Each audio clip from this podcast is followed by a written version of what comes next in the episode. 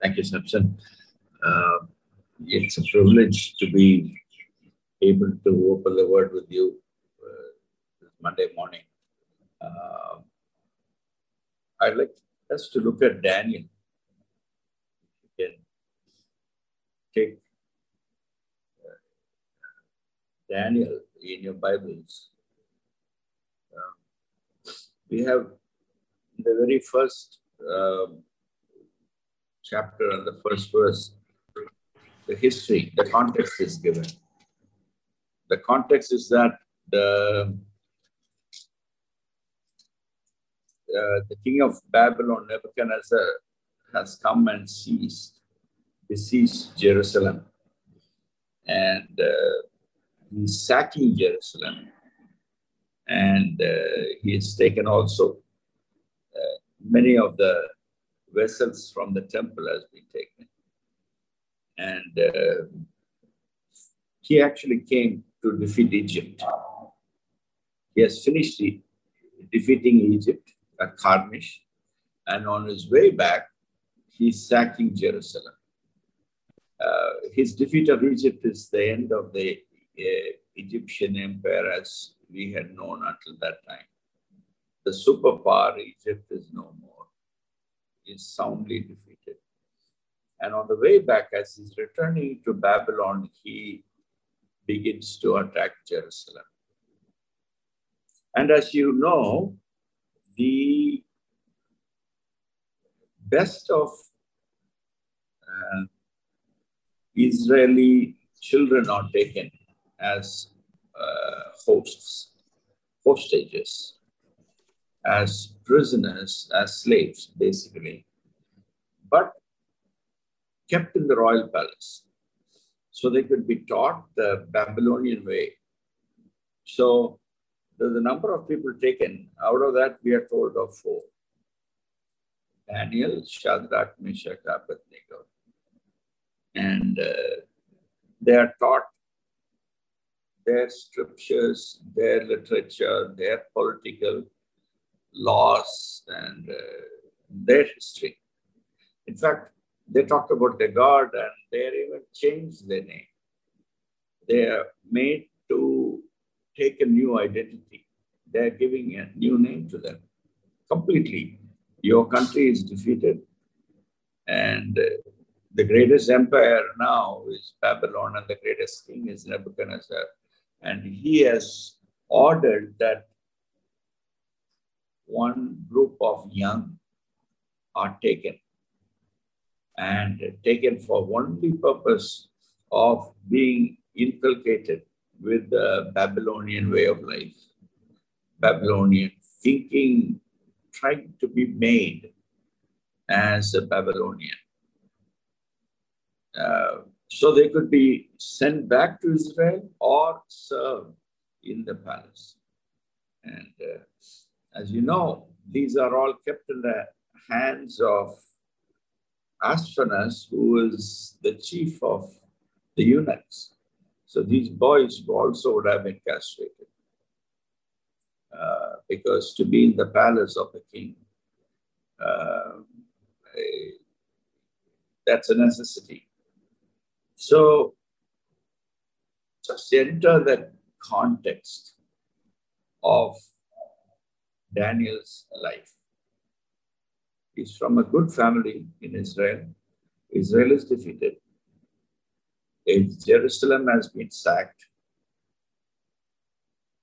Temple objects, holy objects have been taken to the idol temple of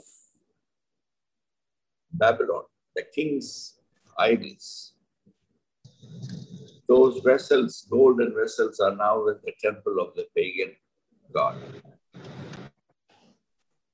Most of their families would have been killed, lost their properties. And the best of the best, the young, are now enslaved and taken all the way back to Babylon. Their names changed to pagan gods, God's names. Their full culture, everything has changed. It is in this context that we are seeing these four young men and see what God does. There are many various levels in which God is at work. One, God is at, when everything is gone, they think it's over. Their kingdom has been defeated. The enemy is now the strong, not only the strong, is the strongest of everybody, strongest of the whole world. And uh, for a Hebrew, for a Jew, clean and unclean matter a lot, lot more than for you and me. For us, clean is just washing of hands. For them, full, there is uncleanness. Idol, I, you know, idolatry, uncleanness. There's so many ceremonial cleansing of uncleanness that they're born with this, and it is in this context that they make the first step. They're given food from the king's table, which were probably meat that they should not eat according to Hebrew custom, and probably cut, slaughtered in a way it should not be slaughtered. And uh, so they deny themselves or offer to idols before being given to them because they're living in a pagan land. In this context, they wisely choose to do something. They choose to avoid all of this and say, I don't, you know, test us in this. And we see them overcoming the others who are at the royal table. Now, they are proving themselves in a very small matter. Small to us, it was probably big for them. That's why they took a stand. But then, on hindsight, if they had not done this, they probably wouldn't have done the later things. See, here is a group of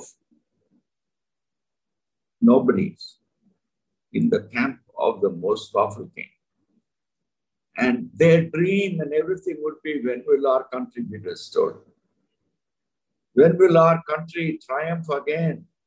When will we see the salvation of Israel, the redemption of Israel? Israel's gone. Israel's a slave nation. A puppet king is there. Imagine in that context, God is doing something.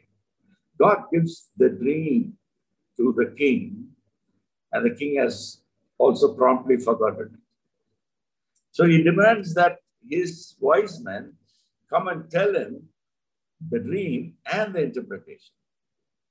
Interpretation is easier because they could always fudge it, but they are not being given the dream. And he presses, he's saying, if you're not doing it, I'm going to kill you. See what the Chaldeans say. That is the magicians, the wise men that are his counselors. See, he's the greatest empire, greatest king. So his wise men would also be the wisest of them all from everywhere. And see, in chapter 2, the, the Chaldeans answered and said to the king, there is not a man on earth who could declare the matter for the king, inasmuch as no great king or ruler has ever asked anything like this of any magician. They say, nobody tells like this. Tell me the dream and interpretation. Everybody gives a dream and we interpret. Now you're not even giving us the dream. Conjurer or Chaldean, verse 10, 210. Moreover, this is the most important. Moreover, the thing which the king demands is difficult. And there is no one else who could declare it to the king except gods. Only gods can declare it to you. Whose dwelling place is not with mortal flesh. Wow, they're hitting the nail on its head. They've been absolutely brutally honest. They're pushing back against the king, but they are actually telling a very important truth. This can only be revealed by the favor of God. whose dwelling place is not with mortal flesh. The wisest of them are honestly saying, God is not with us. And this can only be told by someone with whom God dwells. See the setting, the context. The slaves, strange land, think that it's all lost. Everything is lost. Their dreams, everything, their family dreams, future dreams, everything is lost. And here, the crisis that happens to Nebuchadnezzar is not a crisis that just accidentally happened. Heaven orchestrates those dreams and makes sure that the king forgets. But there is a remnant memory, uh, you know, uh, you know, a remnant memory or a disturbance of a memory. So he wants to know the dream and the interpretation. God sets the stage and see what happens. And so the king has ordered everybody to be killed, all the wise men. Daniel went, goes in and pleads, and then they pray. And then in verse 19, then the mystery was revealed to Daniel in a night vision. Then Daniel blessed the God of heaven. Then there is a song. He goes in, he makes known, and we that that is about the statue and that the head is Nebuchadnezzar, the gold. And then 46, then King Nebuchadnezzar fell on his face and did homage to Daniel, gave orders to present him an offering and a fragrant incense. The king answered Daniel and said, Surely your God is a God of gods. It's still your God, okay? Remember that. Uh, uh, hold on to that. Your God is a God of gods and a Lord of kings and a revealer of mysteries since we have been since you have been able to reveal this mystery. You, you've been given this. Your God is the God of gods. These guys, gods, are not gods. That's what he's saying. Your God is the God of gods. But still, they still have some God. But your God is the God of gods, which is their God. Your God is the supreme God. I mean, that's what he's saying. Then the stage is again set higher. The king out of his pride, sets up a statue, his statue. The three boys refuse. Shadrach, Meshach, Abednego. And the question to him is 15, 315, the end of 315. But if you do not worship, you will be immediately cast into the midst of furnace of blazing fire. And what God is there who can deliver you out of my hand? What God is there? I have not seen that in any country. I'm defeated. So they persist. They don't worship. They're rescued. And see what happens. In verse 28, Nebuchadnezzar responded and said, Blessed be the God of Shadrach, Abed, Meshach, Abednego, language changes. What God? Your God. God of Shadrach, Meshach, Abednego. What is he saying there? All other gods have failed. I know your God that is with you. God of Shadrach. God of Shadrach, Meshach, Abednego completely the language changes. Basically saying, I need this God. I also come to this God. I don't know this God in any other way except you, God of Shadrach, Meshach, Abednego. And then what follows is actually an acknowledgement, actually a hymn, a worship song. See, chapter 4 1 Nebuchadnezzar, king to all people, nations and men of every language that live in all the earth, may your peace abound. It has seemed good to me to declare the signs and wonders which the Most High has done for me. Where? by rescuing these people out of my hands. How great are his signs and how mighty are his wonders. His kingdom is an everlasting kingdom, his dominion is from generation to generation. He's worshiping God. He's calling this God, God of Shadrach, God of Meshach, God of Abednego. Similarly, with Daniel, we have another event, another dream of a tree, and then interpretation given. Again, he gives praise. He sent away from the palace in his pride. And then he again writes a song, a song, and he sends it to all people. And then he dies his time is over, then his son comes, Belshazzar. There's a writing on the wall in his later years. And then Daniel interprets, and uh, then his kingdom is over. Darius comes. Darius gets to know Daniel, and then the wise, other wise men are scheming because Darius is planning to promote him even higher than the three. There are three now trying to raise him up. And so they set up a law that nobody should worship anybody else except Darius. Daniel does it, stays on his knees, and he also let lets himself be so bold that he's not doing it in private, openly with the doors and windows open. Then Darius is forced to throw him into the lion's den. Now, one note I want to say this is around 80th year of Daniel. He's not a young man being thrown into the lion's den. He's around 80, more than 80, probably between 80 and 86. Because he came when he was around 10. Now it's been 70 years. And see, here, even Darius tells, Your God, whom you constantly serve. That means I still have my God, right? Your God, my God, will himself deliver you. Then he survives, lion's mouths are shut. Let's see what he does.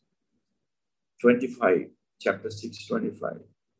Then Darius the king wrote to all the peoples, nations, and men of every language. He's writing it to the whole world. Who are living in all the land.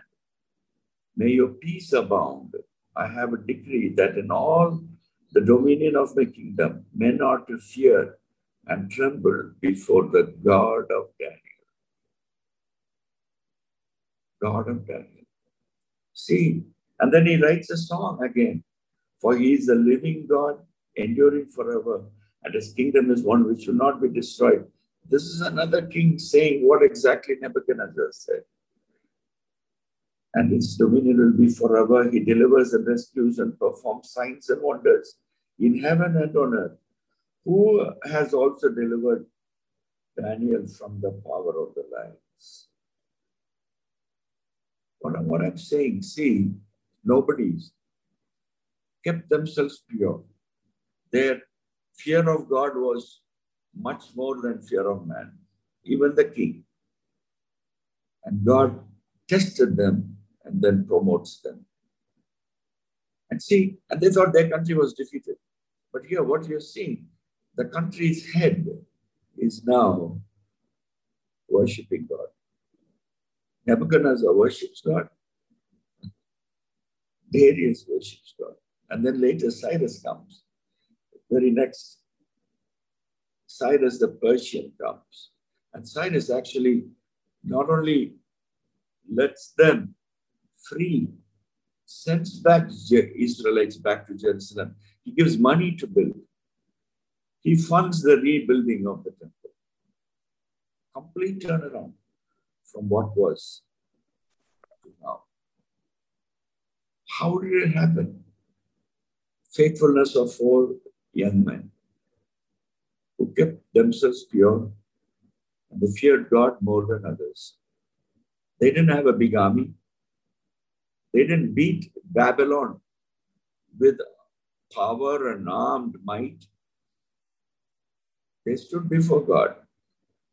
God placed them in the right place, gave crisis for the leaders, for which nobody could answer, only those with whom God dwells. Emmanuel. See, the best of the world is saying, God is not with us. Only the wise who with whom God dwells can do this. You and I have huge advantage. Emmanuel, God with us. Even in the workplace this month, this week, today, those around you are saying, This is impossible. Only those with whom God dwells can do this. You and I are privileged to proclaim Emmanuel is not a theology, it's not a teaching, it's not a doctrine. It's an experience, a daily experience, a continuous experience. So I want to place this, what God does when few are available radically, completely, give to their purity, give themselves to keeping themselves clean, holy, no compromise, and see what happens. God uses them to impact the very leaders who defeated them, who ruled them. So I think God's strategies are different, very different from our strategies. We would have thought, oh, these young men were needed to fight and take back, or maybe they should they should kill the leaders there in the palace. Thought would have come. Thought would have definitely come. But see what they did. Obeyed God in their little things. And God did a major turnaround. They couldn't have changed the hearts of the king. Even if they had fought, they would have made the king's heart harder and more angrier towards uh, Israel, towards the Jews, towards Jerusalem. But see how God strategizes. God doesn't make them violent. God doesn't make them an army, head of an army. God quietly, through a crisis for which they have no solution, God changes the heart of Nebuchadnezzar. Not once, not twice, but thrice. In three crisis situations. And then again, Belshazzar, his son, again Darius against Cyrus. Four kingdoms that Daniel served from around the age of 10, early teens to mid 80s, 70 years. A turnaround a kingdom that went and captured and ransacked Jerusalem and that I, the holy vessels. 70 years later, Cyrus sends back the holy vessels, sends back Israelites, sends, sends them back with gold and money and wood and everything needed, all authority to rebuild.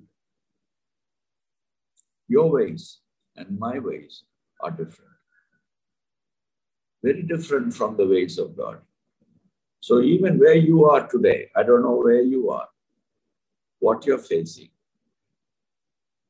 Don't give up. Be faithful in today. Don't compromise. Stand up for God. You will see God delivering you again and again and again. And through that, you will also see the hearts of those against you those above you, transformed, changed, and even acknowledging God as their God.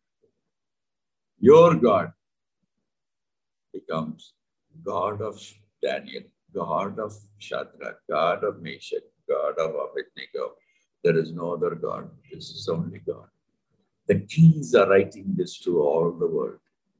The greatest kings, greatest king proclaiming to all the world There is one God. There is one God here. No priest, no evangelist, no proclaimer, no communicator, no, no theologian could have done that. Four faithful, ordinary Jewish boys who did not compromise. So, I want to challenge you. You and I, in this end season of human history, are concerned with where the world is going. The whole world is crazy. The way, the way it's acting out, the way it seems to be the sun is setting, and war and rumors of war, violence and rumors of violence, pandemics, shortages, riots, human unrest, distress, violence of heart, violence of mind, violence of hands. In the midst of it, things we can't control. They were in the midst of that, things which they could not control. In the midst of that, they were faithful in things which they could control, which was their eating habits, their praying habits. They did not compromise. Their worship, their worship was to, the, to their Yahweh alone, They did not bow their head, bow their knees. No compromise. Joseph, same thing. No compromise. No compromise. God lifted him to the very top, right next to Pharaoh to rule entire Egypt at a season to help the entire world. All through the Bible, people who are faithful in what is given to them, not in what is not in their hands, what is in their hands, God uses. So May faithfulness, non compromise, uncompromising decisions be made in your life and my life every day. May we not be afraid. May we take up position strongly and boldly against corruption, against every kind of evil. God will use you, God will surprise you. Eyes of Daniel saw the redemption of Israel the one for which he was praying day and night. His eyes saw the redemption of Israel. What an amazing God you and I have. The privilege of God with us. It's a huge advantage, huge advantage. Enter into it every day. We are ahead of the rest by unthinkable ways, unthinkable distances. What is not revealed to others is revealed to you. That's a privilege of God with us. And the world is saying that. We don't even say that. The world is saying that. Grab, grab it. Enter into that level of serving God, walking with God. God with me. God with me, Emmanuel, is a daily experience. In small things and big things in matters of the heart, matters of the mind, matters of money, matters of decisions, matters of work, matters of family, matters of health. God with me. Amen. God with us. Shall we pray? Father God, seek you this morning. Thank you that you have assured us of your presence. That you give it joyfully to us it's not something we have to go on fast for days to receive. It is something given to us. That's your nature, Lord, with us, not abandoning us, never alone. In the darkest of seasons, we are never alone. Go with us. Thank you.